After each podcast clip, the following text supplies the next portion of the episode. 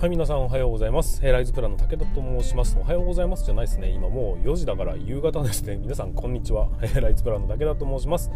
建設業を持ち上げて楽しい仕事にするために YouTube チャンネル建設業を持ち上げる TV を運営したりえーと現場ラボというサイトで若手育成現場の効率化のサポートをしたりしております。えこの番組では建設業界のさまざまな話題や部下育成働き方改革の取り組み仕事力を上げる考え方などなど、えーと車を運転する空き時間を使使ってお送りさせていただいております。なのでえ多少の雑音につきましてはご容赦いただきたいというふうに思います。えーと本日は2022年5月13日金曜日ということで13日の金曜日割と不吉な日なんですが、えー、それでも実はめでたい日でですね本日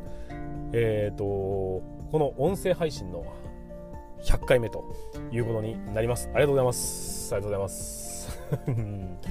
ささやかな 感じでございますが。はいということで、えー、本日はですねなんか記念すべき、えー、この日に何かをしようかと思ったんですが違う違う武田と100回目だろうと何だろうと平常運転するのがいいだろうというふうに思いました。と言いますか特にあの何も考えてないので 何ってことはないんですよね。はい、ということで、いつも通りお送りさせていただきたいなというふうに思います。で、えー、と、本日は金曜日なんですが、毎週金曜日はですね、えー、と、新人に向けて新人スキルアップ研修ということでお送りさせていただいておるんですが、えー、今回につきましては、えーと、ボン ボンじゃなかった。ゴールデンウィーク明け一発目ということになりまして、えー、久しぶりですねというところから始まったんですが、うん、なんかあれですね、えー、楽しかったです。という感じでございます。えー、なんかこう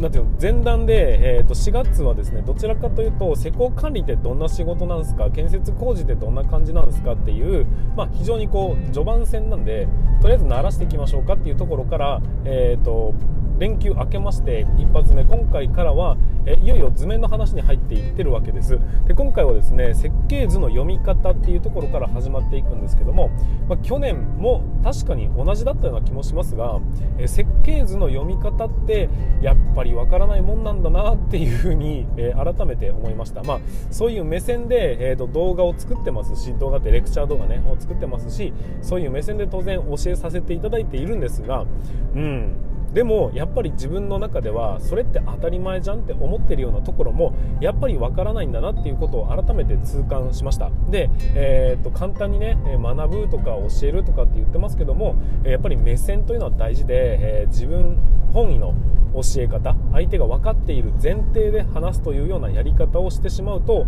やっぱり教育っていうのはうまくいかないんだなというふうに感じました。なので、えー、今回はね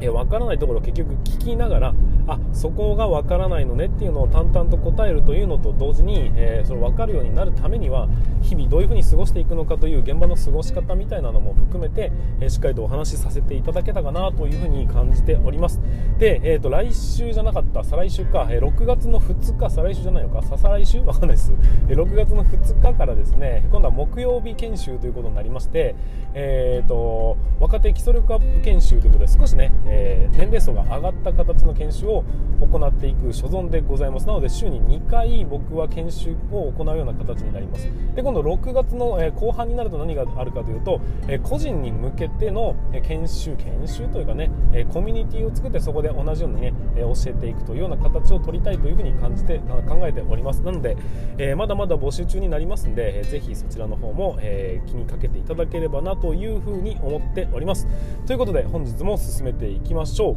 武田の作業日報。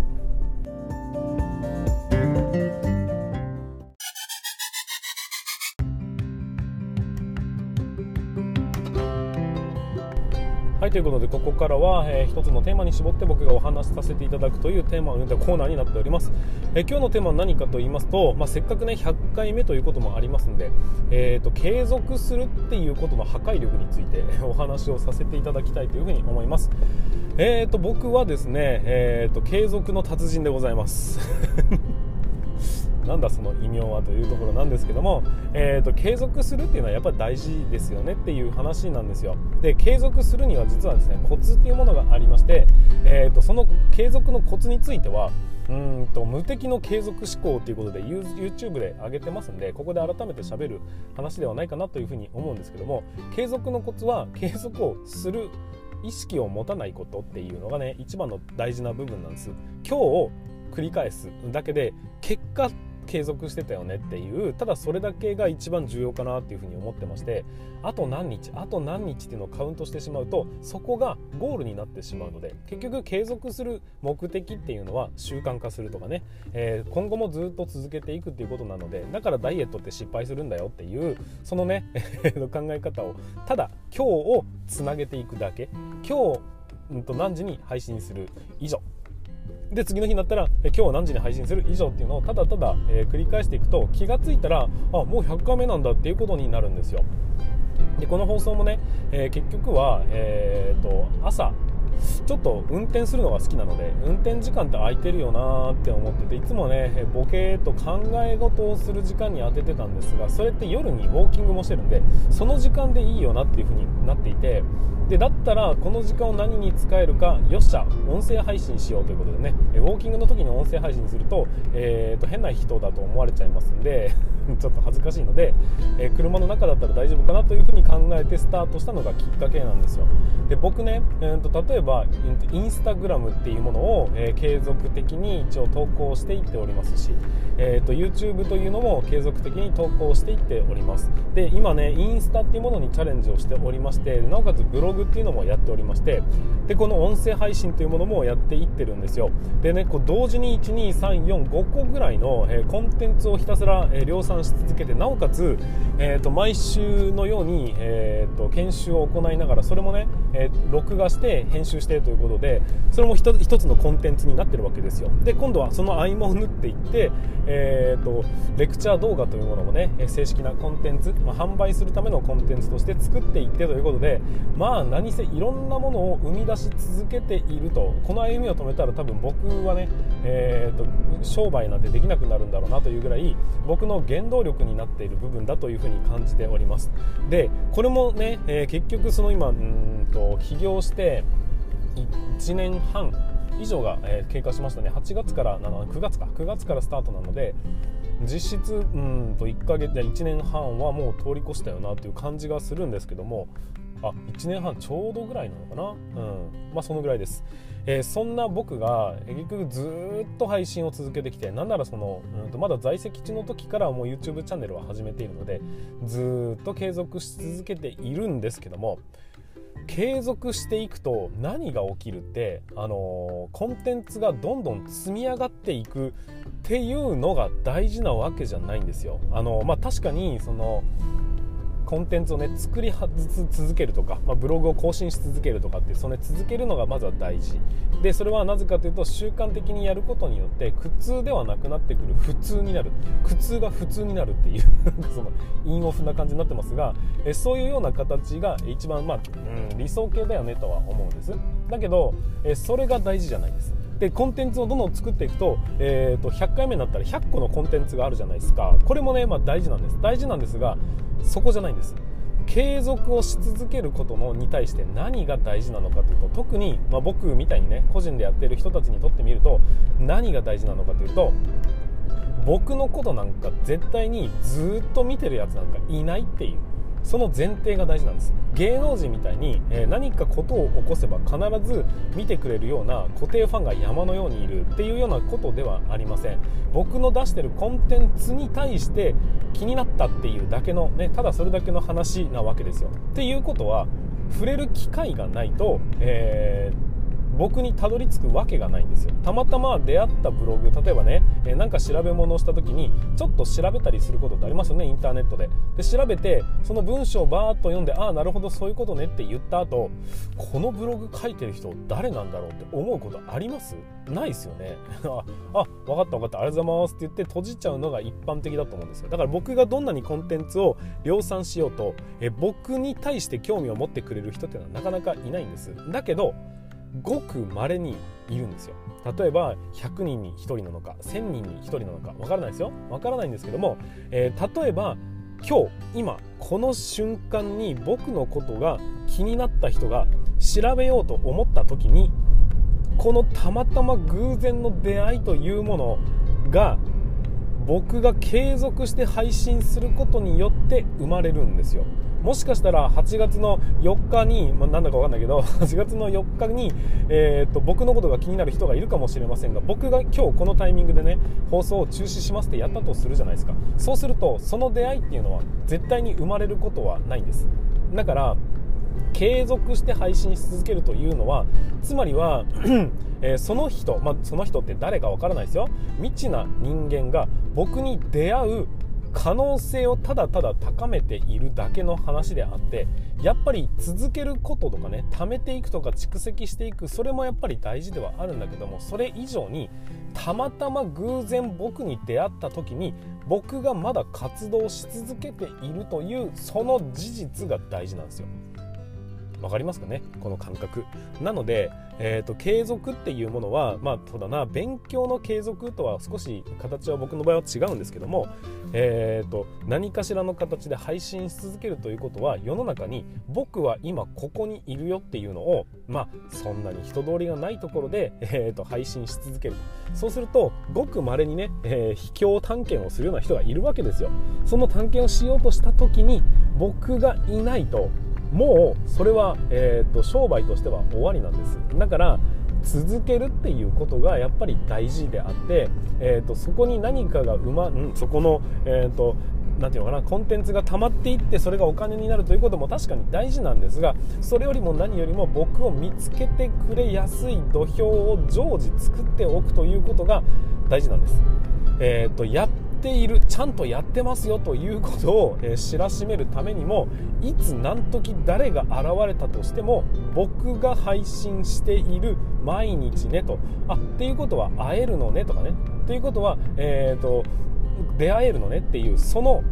うんと間口を、ずっと広げ続けるために僕は、え配信活動というのを続けているんです。でそのフィールドというのはね、えー、僕の場合は起点は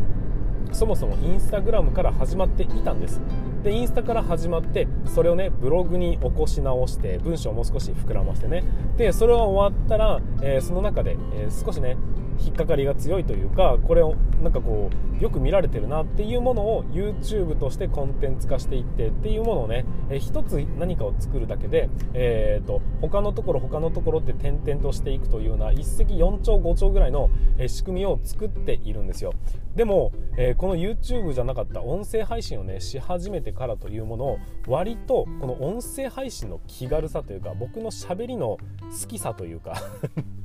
が際立ってきましてこの音声配信をすることが起点になってそれを今度はインスタに上げてインスタから、えーとまあ、じゃブログに上げてブログから YouTube に上げてみたいなこのループが、えーと、うまくでき始めてるかなというふうに思います。でそのインスタに上がっていった記事を、えー、バツバツバツバツっと切ってで分かりやすい感じの並べ方をして今ツイッターで配信し続けてるなというような感じになりますので結局僕は、えーと、毎日1個しか生み出してないんです。1個しか生み出してないんだけど、えーと、5つぐらい生み出し同時に生み出してるような形になっていくというものなんですよ。そそれもこれもね起点は今現在この音声配信ということになってきておりますのでうん。今思えばね100日間続けたわけですが、えー、続けてよかったなっていうふうに思います。また新たなね、えー、ていうのかな方向性が見えてきましたし喋っていてこう頭の中が整理されるっていうのもありますし喋っててこれなんか違うなって思いながら 喋ることもねやっぱたまにはあるんですけども僕の活動を、えー、ていうの知らしめることができるっていうこういう気軽なね配信ができる発信ができるそういう時代になったことに僕は感謝したいなっていうふうに思います。最近ですねちょっとあの自分の父親が53歳4歳そのくらいで亡くなったんですよ。で、えー、まあ20年も前の話ですけどね。でその時のうんと何て言うのかな。ことを思い出すことがあるんです。で亡くなった時ではなくて生きていた時のことですね。でその時に、えーと、父親って割と僕に似てたんですね。あのコンテンツを作るみたいな。方向でいくと何かをこう生み出すみたいなクリエイターの気質があったんじゃないかなって思うんですよ。で、えー、当時はそういうのをね気軽に発信できるような媒体みたいなものはなくて、えー、例えば絵本とかを自分で描いたりしてたんですよ。あと童話を描いてみたりね、えー、ていうの絵を描いてみたりうん、影で劇団を作ってみたりとかねそういうような、えー、いろんな取り組みを自らしていた結構アグレッシブなタイプだったんです。ただいかんせんえー、彼の時代にはですねこんな気軽に発信できるような SNS というものがなかったんです。でも僕は今この時代に生まれて SNS というものが存在しているんですよ。でこれがですね非常にありがたいところで僕はそれを世に知らしめるというかね、えー、世の中に配信するという術がある状態で生まれてきてますんでだからえー、とこうやってねいろんな人とつながることができるんですよ。だけど今思い返すとその才能的なものっていうのはやっぱ親父には勝てないんじゃないかなというふうに思っている節もあるんです。なんかこう身の回りの人たちが全員認めるような、えー、とそんな、えー、才能を持っていたりしたので僕じゃなくてもっと多分親父が、え、このね配信活動ができるという状況であればおそらくねガンガンやってたんじゃないかなっていうふうに思います。まあ、何を隠そうその童話だとかって結構コンクールにね自分で応募したりしていつか、えーと、花が開くんじゃないかっていうのをねずっとうんと考えながらやってたんですけども当時は要はそういう配信方法しかなかったというかそういう、まあ、口しかなかったというかだからそういうふうにねチャレンジをし続けることしかできなかったんだけどもそれでもやっぱりそこにねかっちりとこううんと応募し続けていって、まあ、日の目を浴びることはありませんでしたが少なくとも僕のこの気軽さがゆえに配信ができたんじゃなくて気軽じゃなかった時代に配信をしていたというかチャレンジをしていたっていうのってものすごいことなんだなっていうふうに、えー、と改めてね僕は感じている次第でございます。なのでまあそうだな。もう少しこう僕の活動がある程度安定してきた頃に、えー、と親父の作ったその童話みたいなものにこう絵を乗っけてねそれをそうだなどっかうーんなんか Amazon かなんかで Kindle かなんかで販売できるとまあ面白いのかなっていうふうに思ったりしております。それで初めて親父がえーと、できるやつだったのかどうなのかというのはね 判明するという。亡くなってから、えー、作品が世に出るってなんかかっこいいような気もしますがでも全然売れない可能性もあるわけですよ。で、まあ、僕のね発信を使って、まあ、ちょっとそんなようなこともやってみたいなと思っておりますという話でございます。はいということで、えー、本日はね、えー、100回記念ということもありますが継続するって大事だよねっていうことからちょっとね自分の親父の話まで、え少し話をさせていただきました、えー、また、えー、明日もね明日からもね引き続き今度は3桁台ということになっていきますんでえーと、ぼちぼちと、えー、マイペースで配信していきたいと思いますのでもしもこれを聞いている人がいらっしゃれば是非、えー、しばらくねもう少し頑張ってみたいと思いますのでお付き合いいただければなというふうに感じております。はいということで、えー、本日の配信は以上にさせていただきます。全国の建設業の皆様それでは本日もご安全に。